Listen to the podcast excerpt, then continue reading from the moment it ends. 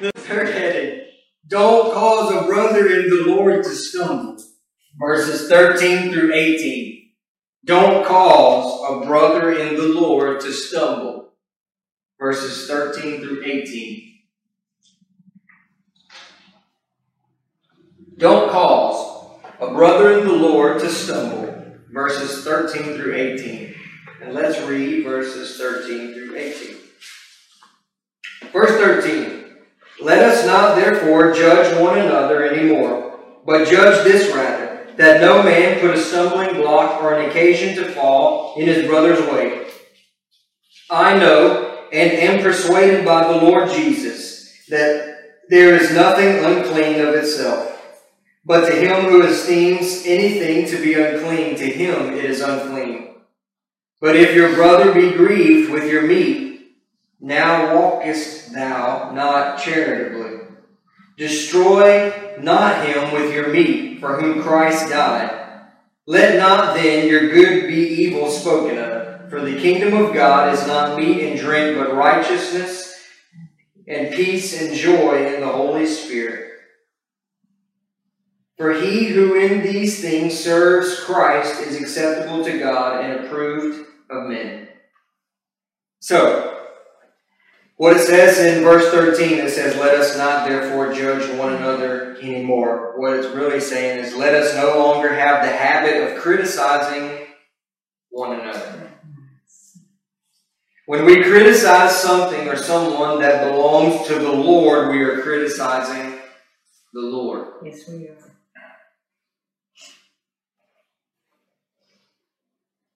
Even if a believer has failed, that gives us no reason or excuse to criticize them. After all, we have failed as well. but we so easily get sucked into that. Oh man, I can't believe that they did that. So you've never blown it? You never failed? But we so easily, we get sucked right in. And really, most of the time, it's because you're not looking at Calvary.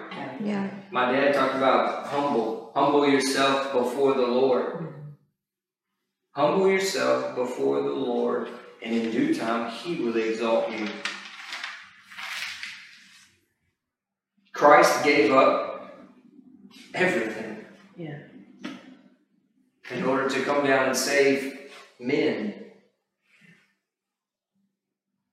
He set aside his deity in order to come down and save men, something that he created. He gave up everything for us.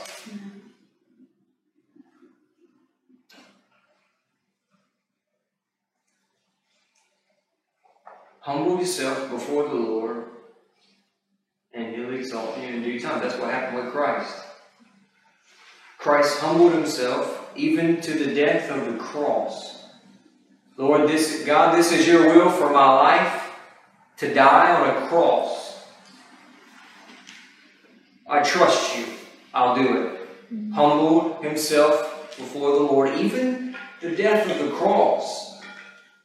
And he was exalted. Now he's in an exalted position as Savior of the world. Yeah. For us, humble yourselves to what? The cross. Humble yourselves to the what does the cross say? The cross says that you can't do it in and of yourself. Mm. Deny yourself. Take up the cross daily. Yeah. Follow after Christ. You you don't have what it takes to be righteous. You don't have what it takes to be holy. You don't have what it takes to live for God. Humble yourself. See that you don't. Faith in the cross will humble you. Yeah. That's true. Yeah. It says that you can't, but He can and He did. So as you humble yourself under the mighty hand of God, Calvary, then you're exalted. Because now you have a position that you would never have Yes. on your own, Yes. Only in Christ could you have that position. Yes. Yes.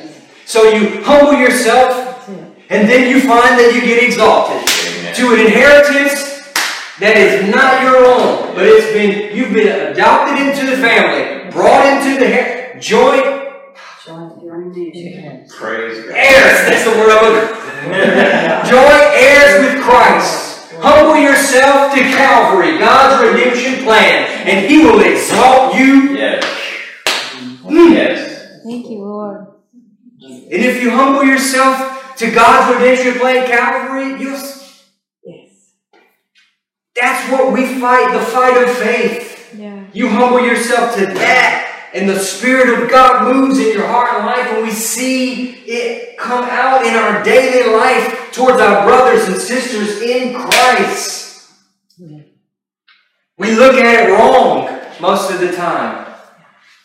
I need to be this way to my brothers and sisters in Christ. Right now, I need to be this way. This has to happen. I need to humble myself. This humble yourself to faith in the cross, Yes. Yes. and God will do the rest. That's. Yes. Yes. That's the fight. Fight the good fight of faith. Paul tell Timothy. Do he didn't say fight against sin. Yeah. Fight to be good. He said fight the good fight of faith. Yes. Why is it a good fight? Because you win. Yes. Yes. Amen. That's right. Hallelujah. This declaration by Paul is in the Lord and from the Lord and not merely in his own reasoning power. Now, this is where we, uh, verse 14. What Paul declares from 14 till 18, that is, he's saying, This is from the Lord. This is not my own. This is from the Lord. So basically, Paul could say, Thus saith the Lord. Paul knew what salvation in the Lord meant, and it had nothing to do with rituals and ceremonies. Remember, Paul was a Pharisee among. Pharisees. He knew the law, Mosaic law, inside out, backward, upside down. He knew it. Yeah. And he would have followed it at one time, but yet now, a man that followed something with all of his heart that strongly now says that uh, it doesn't matter. Yeah. Yeah. Paul knew what salvation in the Lord meant, and it had nothing to do with rituals and ceremonies. Paul's position had come to this point due to a revelation from Jesus Christ. Remember, he was a Pharisee among the Pharisees. It had to be revealed to him. Therefore, the place and position he holds now regarding these things is permanent. For he said, I know and am persuaded by the Lord Jesus that the position that he now holds, he will not budge because it's been revealed to him by Jesus Christ. And he knows it in his heart. This is right. There is nothing unholy or impure in a ritualistic or ceremonial fashion. In the manner in which things were originally created by the Lord, there is nothing unclean. Pork is not unclean. A lack of understanding and knowledge concerning the finished work of Calvary is what causes a believer to view something as unclean. Even though such may be silly, and uh, speaking of the eating or not eating of certain things, the one who is strong in faith must not wound this weak brother or sister, even though you know that it doesn't matter. You're not to wound them by using your liberty in Christ. Right. Yeah. Christ paid a tremendous price for the person's redemption. Consequently, the small price we are asked to pay regarding concern for a weaker brother or sister is not unreasonable to say the least. Christ, Christ, Christ gave up everything. He paid a tremendous price for your salvation. So it's not an unreasonable thing that you would be asked to pay a small price of not using a Christian liberty in front of a weaker brother. It's really a small thing to ask compared to the price that Christ paid. Yeah. That's true. Your good, uh, which is in uh, verse 16, your good pertains to the liberty which is found in Christ. Verse 16 says, Let not then your good, your liberty which you have in Christ, your good, be evil spoken of. Mm-hmm. If your liberty in Christ, which is good, would possibly injure another conscience and walk with God, mm-hmm. is, is pointed to by others as evil. Mm-hmm. So if I use my liberty in Christ to do, to eat meat in front of someone that feels that that's sin, I'm wounding that brother or sister, and I'm using my Christian liberty, the liberty I have in Christ to do it. And therefore, even though it is good because I do have that liberty in Christ, it's now evil spoken of. Yeah. Even in our liberties in Christ, we must consider others. The kingdom of God is not rules, regulations, ceremonies, or rituals. Righteousness, it's righteousness, peace, and joy in the Holy Ghost. Righteousness here speaks of practical, ethical sense, as shown in moral rectitude toward men. Peace here is mutual concord among Christians. The true kingdom of God does not produce dissension and quarreling among Christians, but rather peace. Yes. Man made rules and regulations bring discord. Hence, we have like 30 different denominations. Yeah. Joy, uh, the word joy is common joy arising out of the prevalence of rectitude and concord in the church. Without the Holy Spirit, none of this exists. The apostle says that these are the great matters in the church, not eating food or drinking. Right. Yeah. The great matters of the church is righteousness, peace, and joy in the Holy Spirit, not eating and drinking. Eating and drinking are not essential in Christian fellowship. But righteousness, peace, and joy are absolutely fundamental. Most of the things that cause the most problems between believers is what we would call majoring in the minors. Yeah. We want to argue about just mm-hmm. some of the dumbest stuff. Yeah, that's true. That's what we want to argue about. Whether the Sabbath is a Saturday or a Sunday or? Yeah. Whether you can't wear jewelry or you can't, you can't, you can't wear makeup. I'm sorry, that has nothing to do with your salvation. So, here. Yeah. But yeah, we'll argue over it. We'll, we'll fight battles over it. We'll fight to the death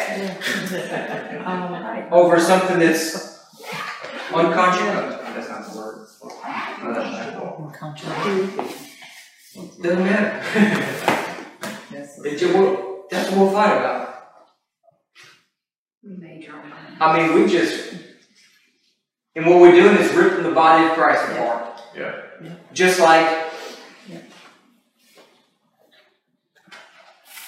just like in the Old Testament, when the priest has a concubine and then she gets raped and ripped into 12 pieces, and they send one to each tribe. When you fight over stupid stuff, that's what you're doing in the body of Christ. Yeah. Stuff that doesn't matter. It, it, it just doesn't matter. Whether you wear makeup or you don't wear makeup. I, I'm, I'm concerned about if your faith is in Christ, not, That's it. Not whether you wear makeup or you don't wear makeup. And even if you believe that by not wearing makeup it makes you more holy, then you know what? I won't wear makeup. Good for you. You get the, Good. even though I know that at the end of the day it means nothing.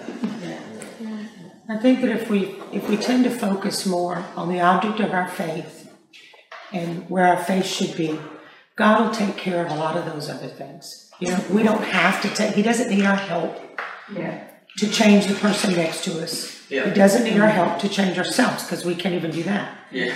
He just needs us to stay focused on Him, the object Yeah. of the faith. Yes. That's it. That is that is our only job. Yes. That's it. And we we failed at that one job. Mm. because we do, we get sidetracked so easily on the things that don't That's not gonna help you. What you need to do is fight the good fight of faith. Mm, that's it. Keep your eyes, keep your faith in Christ and the cross. God is the one that sanctifies both you and your brother and sister in Christ. Mm. Don't don't judge mm. another man's vessel when you're also just a vessel. Right. But yet we'll look at another vessel, another believer, and we'll say, well, that ain't right. He's still on the potter's wheel. That's it. Yeah. He's still on the potter's wheel, and guess what? You are too. Yeah, And there's stuff in your life too. yeah, we all are. None of us have arrived. Mm. The whole idea, you do have liberty in Christ. But the governing principle, and we said it before, and it's so powerful, the governing principle for the body of Christ is love, Yes. not rules and authority.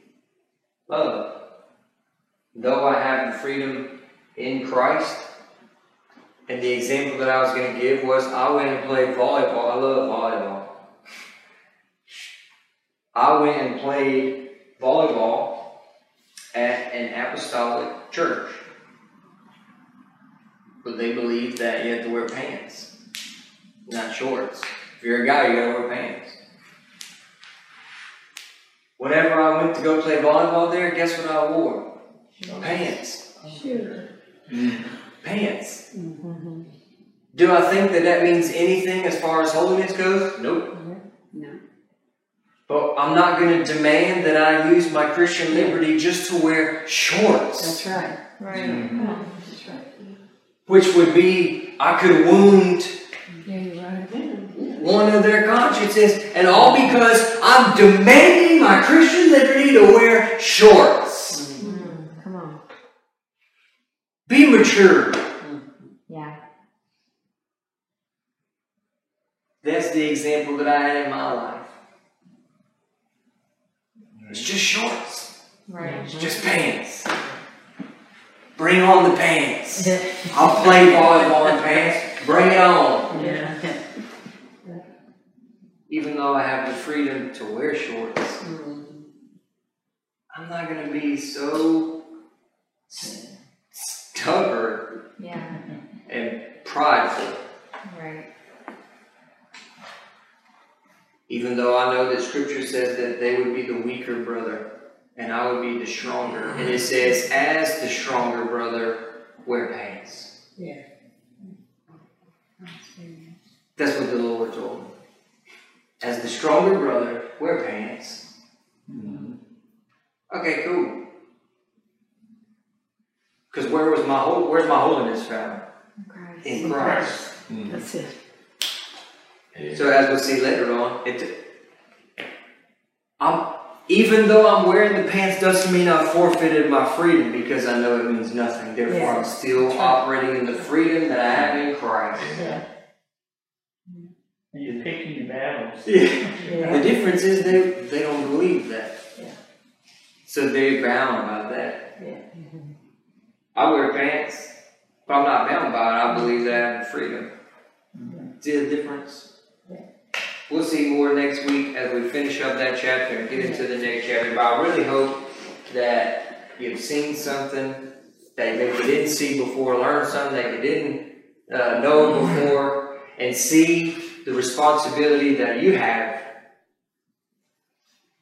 now that we are understanding the cross in a better way. So now you don't have any. But remember, I told you this class is a good thing, but at the same time, you can't claim ignorance now.